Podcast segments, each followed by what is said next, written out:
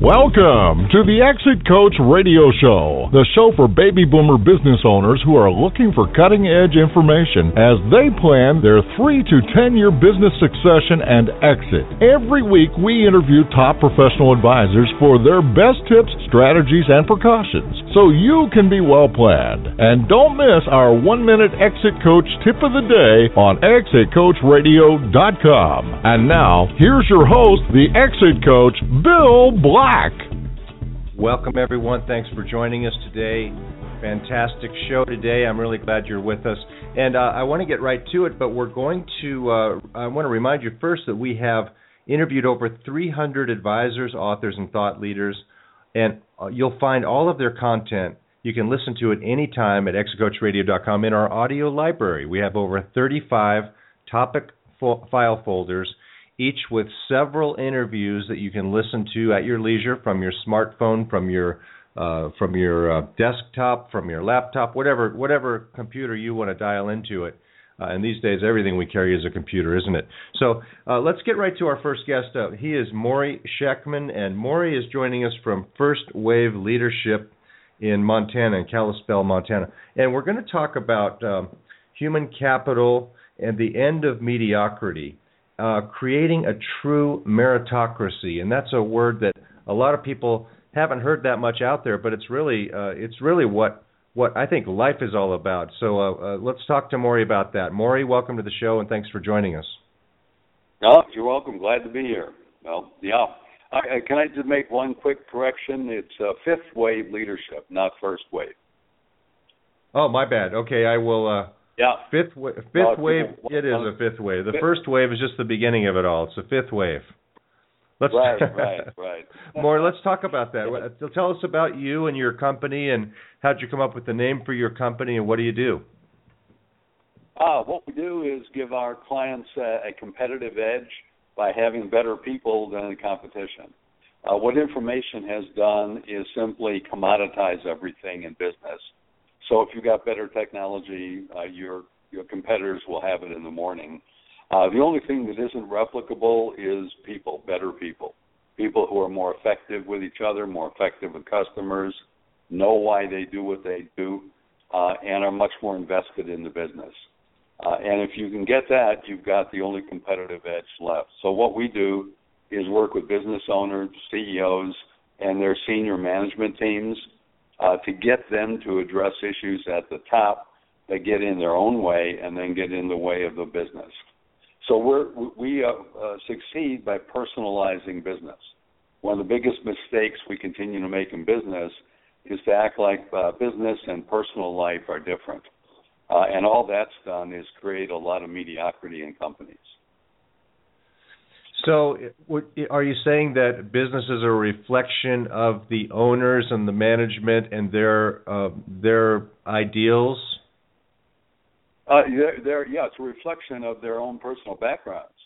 So, what I've found in over 1,300 companies we've worked with uh, is that owners uh, come into a company or start a company, and then they surround themselves with all the neurotic people they grew up with, and then they complain about the dysfunctional behavior so if they don't know what they're doing themselves, uh, then they're just going to create the same thing over and over again and not get very far in doing it. Uh, all business is personal. There's no such thing as a business problem. There are only personal, unattended personal issues that get in the way at work. And what owners see, fail to do is demand that people deal with these personal issues or leave the company. So it's a very different approach than the typical consulting approach, which just moves the chairs around the Titanic. You know, yeah, good. Well, well put. yeah. I like that. Yeah, yeah you, know, we, we change people at work. So one of the one of the problems in in traditional consulting or planning is is it's uh, it's too cookie cutter. You know what you're saying, I guess, is that you know your business is unique because the people are unique the the issues they bring to the table are unique their capabilities are unique and so trying to create a cookie cutter approach to processes and systems is one thing but when it comes to management the direction the goals the philosophies and how you're going to deal with the outside world somebody has to come mm-hmm. in and really really identify what your what your uh, strengths and weaknesses are and deal with them from the inside. Uh, yeah, yeah, right. And not only is most consulting cookie cutter stuff, it's conflict avoidance stuff.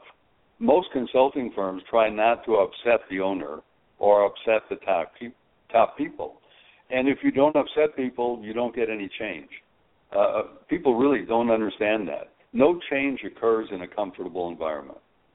The only time change occurs is when it, when there's disruptive factors going on in the company. Without the disruption and the upset, nothing ever is going to change. Okay, you're just going to have people doing the same thing, expecting different results, and we know that's the definition of insanity. So we we go in to upset the apple cart and give people feedback they've never gotten before about who they are and how they impact uh, other people. most decision makers in companies have no not a clue about what their impact is on their colleagues or on their vendors or on their customers. They're clueless about it. So they keep doing destructive stuff and then they wonder why the company's struggling or not where it, they like it to they like it to be. Is that at the core of why most leaders in their companies underachieve, or is there more to it than that? Uh, no, it's uh, it's exactly it's good good point. It's exactly why they underachieve. Uh, uh mo- most companies are working at maybe 50% of capacity. That's been our experience. And what I mean by that is they're getting 50% or less of productive work, productive ideas out of employees who are so fried when they come into work that their ability to focus is next to none. So they're they're trying to work like crazy, but they're distracted because they have these behaviors, habits, and dysfunctional lives that the company just ignores and acts like uh, none of my business. Uh, if the personal lives of your employees are none of your business, they will bring you down. We've seen it time and time again. So ignoring who these people are personally is at is at great risk for you to do that. Yeah, that's why we have so much mediocrity in business. Oh, uh, it's not it's not rocket science. If you yeah, neglect people and issues, mm-hmm. you know you're going to get a mediocre company. So, so it's kind of akin to uh, taking the time to sharpen the saw by getting to know your people, and of course, you you come in with the methodologies for people to do that. Because I would think most business owners that aren't doing that probably aren't very good at it in the first place. Uh, well, uh, it's not that they're not very good at it. It's that uh, they'd rather avoid the conflict that comes with that and pay a price in the productivity of the business. Uh, we, we we teach people every day how to confront issues, and they learn real quickly. And what they've got to get over, it's not a skill like learning calculus. Okay, it's it simply means facing your own resistance to giving people upsetting feedback. I mean, how many business owners have a CFO that they can't get decent reports out of, that they have to pester them to get reports, and they let it go month after month, year after year, instead of saying your inability to get me what I need on time is unacceptable, and you need to look at why you would choose to upset me all the time and disrupt our relationship. Because if you don't, that's only going in one direction, and that direction is you won't be here. You know that conversation uh, needs to occur with lots of folks in companies, and otherwise business owners let it go because it's uncomfortable. Well, you know, and if you don't get in uncomfortable areas, you're not going to get any better results. So. Yeah, it's tough for a lot of. I know a lot of business owners, and I'm sure you do too, that are just their their business. Um, their employees are, are like their extended family and they're mm-hmm. they they need somebody to come in and, and deliver those messages or they need to learn how to better deliver them themselves. And that's what we're talking about is is learning how to really communicate effectively and and uh and confront when you need to confront right? Uh yeah. Yeah exactly. Exactly. And you don't want a business to be like your family. You know in a global economy that doesn't work anymore particularly when it becomes like your neurotic family. So the whole idea of gee, we're, we're we're all like family here is an untenable way to build a business. Business is not about a family. It's about productivity and learning. And if your people are not learning all the time about themselves first, uh, they won't be highly productive for you. So the the goal of a business is not that you have all these happy campers running around. That's a mediocre business. And I've seen this again and again and again, particularly in high tech companies. You know, most of the high tech companies we work with look like child care centers. You know, yeah, well, that I mean, that's a trend, isn't it? I mean, you look at the the Googles of the world and some of the high tech companies, and they've created all mm-hmm. of these. You know, it reminds me of the old uh, television show Thirty Something, where they had basketball hoops on the walls, right. and you know all that all that kind of stuff. So what you're saying, Morrie, is if if you get an award for being the funnest place to work at, you're probably heading for ruin. Uh, uh absolutely. okay. Okay. Let's talk. yeah, it's it's yes. it might be the last award you get. So let's talk about. You say that that uh, the the phrase "there's no such thing as business problems." Can you clarify right. that and tell me tell us what you mean by that? Yeah, what I mean by that is what we typically identify as, as a business problem is that uh, someone's difficult to work with, or someone can't make decisions, uh, or we can't get this project moving. And there's only one reason for that. It's that people, the people in charge of that, are not focused on what they're doing. And, and you know, uh, businesses hire smart people who want to be effective. Uh, and and the problem is that if they get in their own way uh, uh, all the time. So people don't suddenly get stupid and forget how to do their job. I, I've never seen that before. You know, people don't get permanent amnesia about what they were trained to do. What gets in the way is who they are, not what they know. And and it's a huge problem in recruiting. Most companies recruit to their neurosis. They they hire sufficiently neurotic people so they'll feel at home Uh, and then they don't they uh, they're not going to confront him then with the crazy behavior. So, so that that that people again, this is not a skill issue. This is an issue of why can't Bill get that project done? Well, it isn't that Bill got stupid all of a sudden. There are things going on interpersonally that are keeping him from getting things done.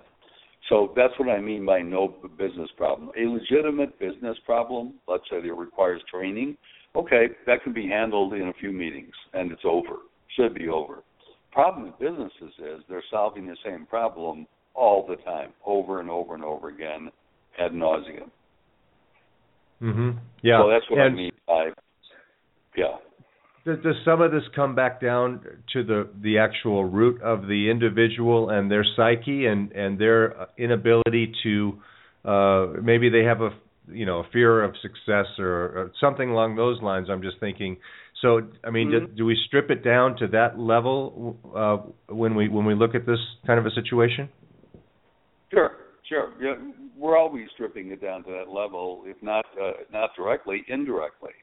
Sure. I, you know, when we start working with clients, we'll often hear people say, uh, "Well, you know, that business behavior has nothing to do with how someone's raised." And uh, they didn't get those habits from being raised. And my response to that is, unless they were deposited on the earth by Martian vehicles, there's only one place you get your habits. You know, it's from the family you grew up in, the subculture you grew up in, uh, and that doesn't mean it's the business's imperative to do psychotherapy. What it does mean, it's the business's responsibility to confront the issue and tell the person that they need to come up with a plan to address the issues. You know, people don't get fired in companies for having personal problems. They get fired because they choose not to address them. I've never seen a termination that was because someone had a low IQ. Every termination is a result of personal issues. And every business owner knows what I'm talking about. They they see it every day.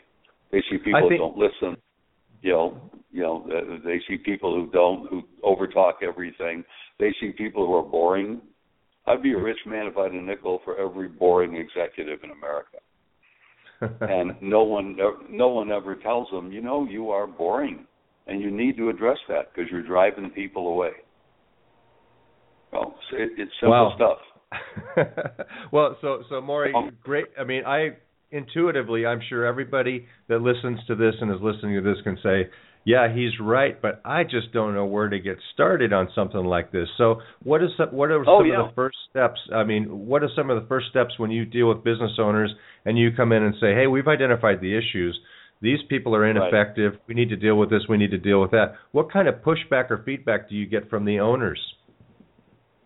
Uh, uh, yeah, I get some initial feedback uh, that says, "Gee, I, I don't know if I can do that." or if we can even talk about this stuff. They've been so intimidated by uh, lawyers that they think they can only ask their people what time it is. Just utter nonsense. You can talk about everything except for five or six protected categories, which you don't care about anyway. Um, so, so they're quite capable of doing it. And what they're afraid of is they're going to upset people. But but you ask a good question. We start with a four-hour session with the owner or CEO, okay, and I typically do that, and that's simply to find out where he's coming from, you know, personally, professionally, uh, and that shows him how he gets in his own way. Next, we start a, a group with the senior management, and we start every meeting with a personal professional check-in, and I recommend that to all your listeners in in the business start every meeting with your top people with a check-in. What does that mean? It means give me an update in the last 30 days of the highlights and lowlights of your personal and professional life. And you know what happens when you do that? Uh, you release the relationship tension and you keep the task tension high. But most business meetings are eight to ten times longer than they need to be. And you know why they're too long? Because people have agendas, personal agendas that they're trying to get across indirectly. We get those on the table immediately, get them out of the way, and then people can get work done. And then we work with that group for an extended period of time on a monthly basis to create a new culture. And that culture is around directness, conflict management, and uh, open disclosing information. Uh, and you know that that's just in a, a capsule what we do.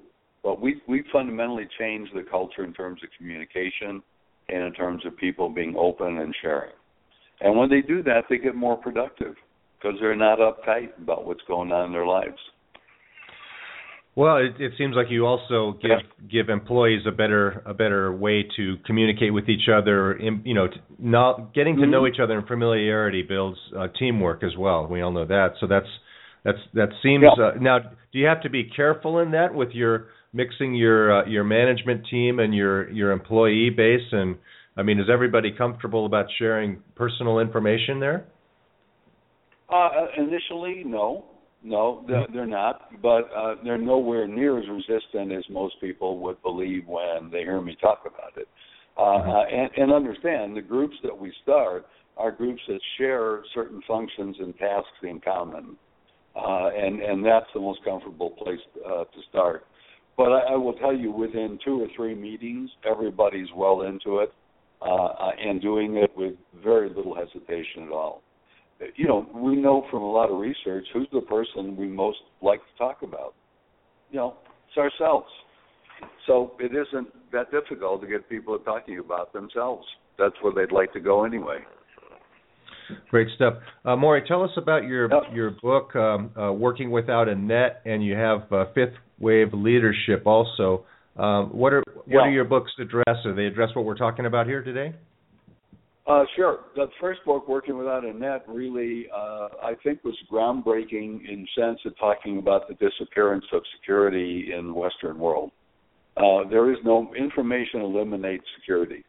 So, you know, when I hear uh, people in labor unions talk about job security, I wonder what planet they're on. Uh, mm-hmm. That started to disappear in the 1980s. Uh, and working without a net was about the disappearance of security and the transfer of security to internally to people. That's the fifth wave, is the internal frontier. All, all progression in the future is not going to be outside of people; it's going to be inside people. And the only security people have is their individual marketability. And that's essentially what was in that book. Fifth Wave Leadership, that book is about how you use your strengths and work on your liabilities to continually stay ahead and be successful. Uh, and I talk about issues like familiars, you know, why we're drawn to behaviors that are not good for us, but they are they are predictable for us, and in that sense, comfortable for us. So fifth wave leadership is more about the issues we've been talking about in this interview. And both are available on Amazon or through our website, the Fifth Wave Leadership website. And you also are a keynote speaker and do management retreats for companies as well, correct? Yep, yep. So do a lot of keynotes and a lot of we do two day, two and a half day management retreats uh, in which we get all these issues out on the table and then bring them back to the company. Yeah. I, I would imagine they're very impactful because a lot of the things you're talking about are well beneath the surface of most of the the planning and consulting we see. You know, you really have to get to the deep issues and ask the difficult questions and and uh, give mm-hmm. that difficult feedback to really make progress, like you say. So I like what you had to say about no change occurs in a comfortable environment, Morrie. And how do our uh, right. how do our listeners get in touch with you best? Uh, best is just uh, shoot me an email, uh, uh, uh Morrie M O R R I E dot Shechtman uh, S H E C H T M A N at gmail dot com, and don't put an initial C at the beginning of Shechtman, or I won't get it. Okay, um, it's not German; it's Russian. So okay. okay, well, Morrie, I really right. appreciate you taking the time today. It's been great talking with you, and I hope we can visit again soon and get deeper into some of these issues because they're vitally important for business. And uh, again, thanks very much for joining us today. Yeah, you're welcome. Glad to. We're going to take a short break. We'll be right back after this, so please stay tuned.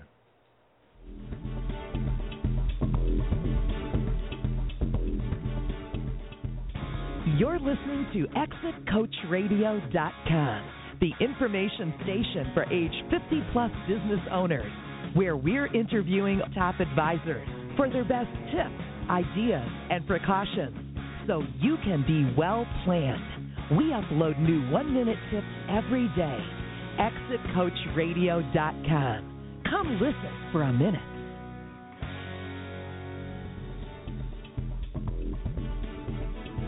Thank you for listening to Exit Coach Radio.